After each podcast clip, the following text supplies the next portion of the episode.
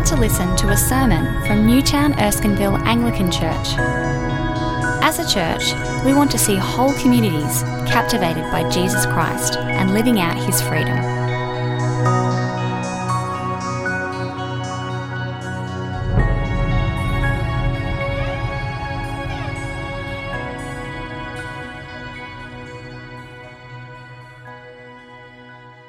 Um, earlier this year, I found myself in a line wandering through to the Thai customs booths. And as we slowly meandered along that line, as you do when you enter those, when you enter any country, actually, you just seem to stay in lines for a very long time. Um, up on the screen was this, was this picture, uh, the picture of the boys in the cave. And there was a great celebration taking place within Thailand. People were very, very proud of what had taken place in that rescue. There were 12 boys, one coach, 18 days they had been in this cave in northern Thailand. There was a great sense of pride throughout the nation. Um, of course, Australians felt some of that pride as well with people like Richard Harris and his dive partner Craig Challen. Um, the, the AFP and Navy and other people were involved in, as well. In fact, they tell me around about 10,000 people were involved in that particular rescue. And I remember at the time how that just captivated our hearts, how it, it people were glued to the TV and glued to this uh, amazing rescue. And in many ways, it was humans at their best, uh, using their power and their expertise and experience in the service of others. And there's something really attractive about people using their power in the service of others. I think of Don and Diane um, Stephens, who founded the Mercy Ships. I, don't, I watched a docu- documentary on them recently. They have built ships with uh, surgical facilities and they take them around the world to very poor countries where they do surgery. They're Australians and they founded that, and that's continued over many years. Or I think of Catherine and Reg Hamlin, who've brought dignity to uh, 55,000 women through their fistula organisation. Or just recently, even close to home, I just a couple of nights ago, uh, we had someone who climbed the fig tree, as they often do, and uh, fell out of it. And the police and the AMBOs turned up.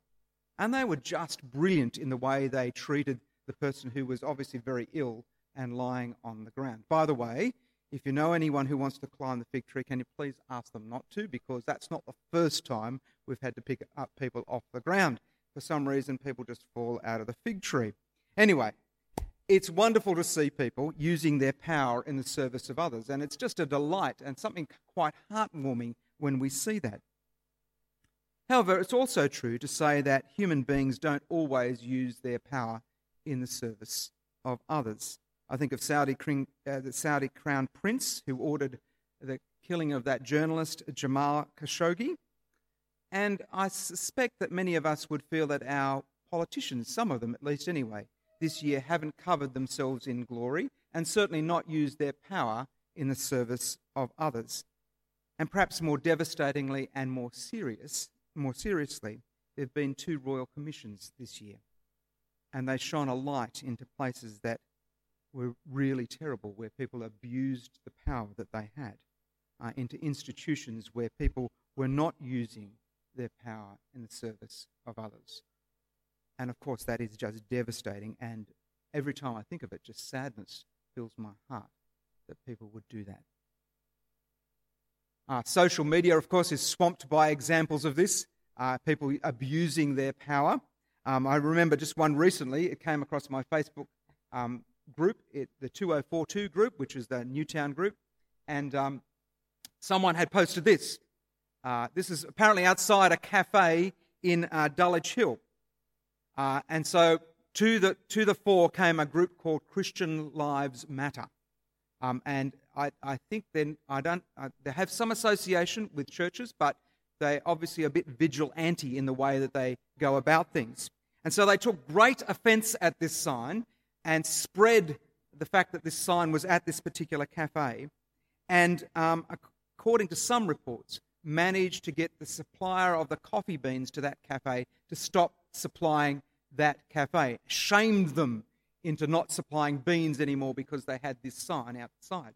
Of course, there was predictably a, another group of people who, with self righteous indignation, uh, took to Facebook sneering at those who held, held the virgin birth, suggesting that people who hold these views are unintelligent, deluded dinosaurs. Of course, they use stronger language than that, but that's what they meant. Um, shaming Christians for the views they, they hold. Like that hasn't happened before, and like that would change things in the future. Both groups clearly were not using their power in the service of others.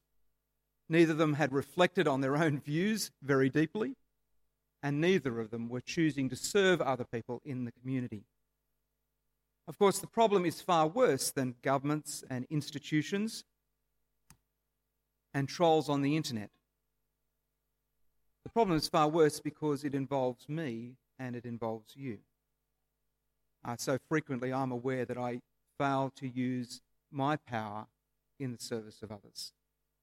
Sometimes that's deliberately, and sometimes that's by omission. I just don't notice. And I suspect we've all felt that moment when we've felt very ashamed of not using our power in the service of others.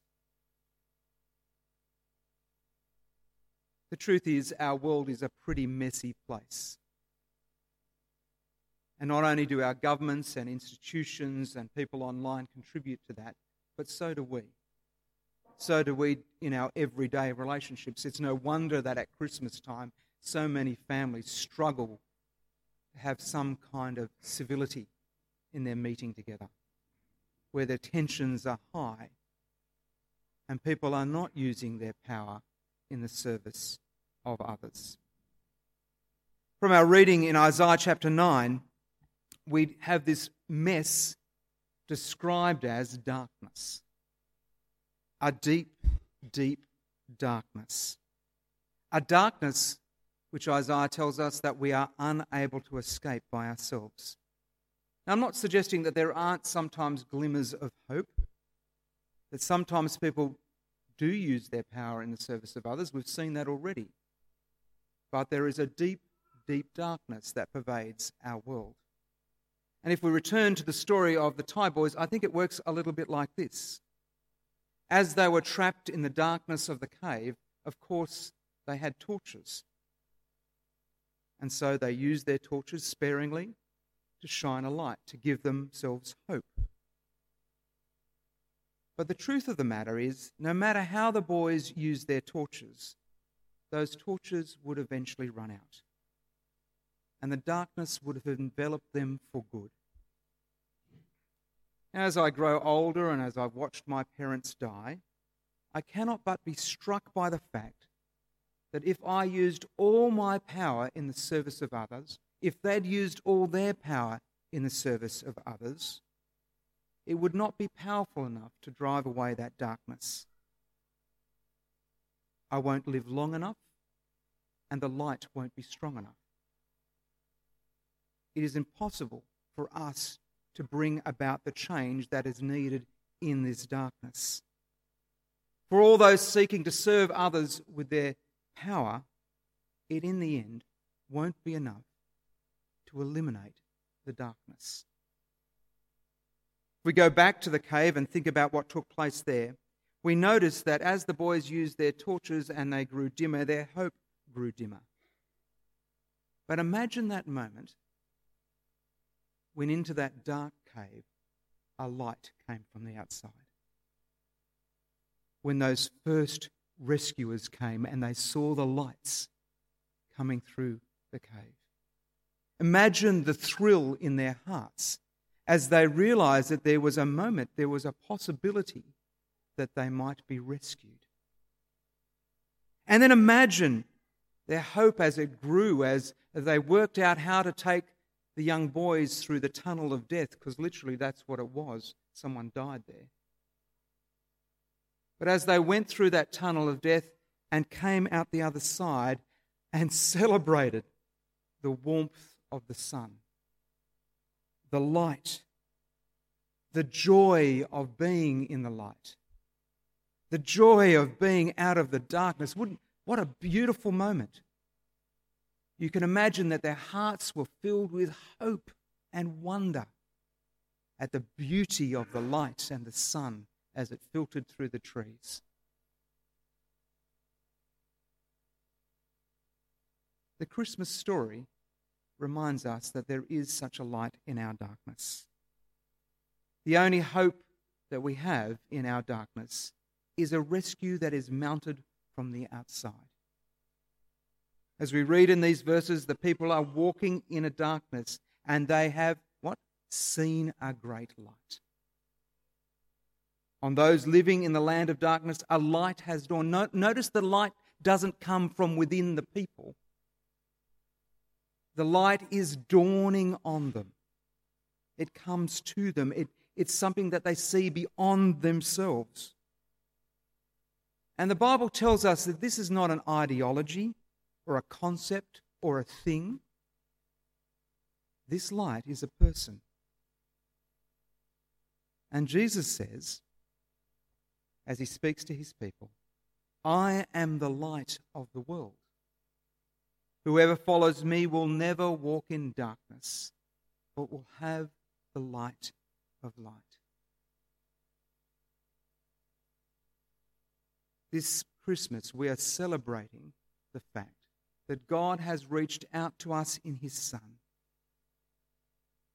That Jesus left all His power and majesty and He used His power in the service of others, who, being in very nature God, did not consider equality with God something to be grasped, rather made himself nothing by being in very nature a servant. A God who seeks to use his power in the service of others. And as he does so, he brings a light into this world that deals with our darkness it's as if Jesus travels down that tunnel of death and reaches out to us and holds us. And using his power, brings us out of the cave of darkness and death to feel the warmth and the beauty and the light and the wonder of the sun. That's what we're celebrating at Christmas time. That we might be rescued out of that darkness. Jesus says, Whoever follows me will never walk in darkness, but will have the light of life. And as that shapes us, as that self sacrificing love, as that choosing to serve others with his power, so envelops us so then we, in His power, may learn what it means to live our lives in the service of others. And so this morning, as we celebrate this wonderful season, I invite you to consider this Jesus, this person who comes to us in our darkness and shines a light. For the light has dawned.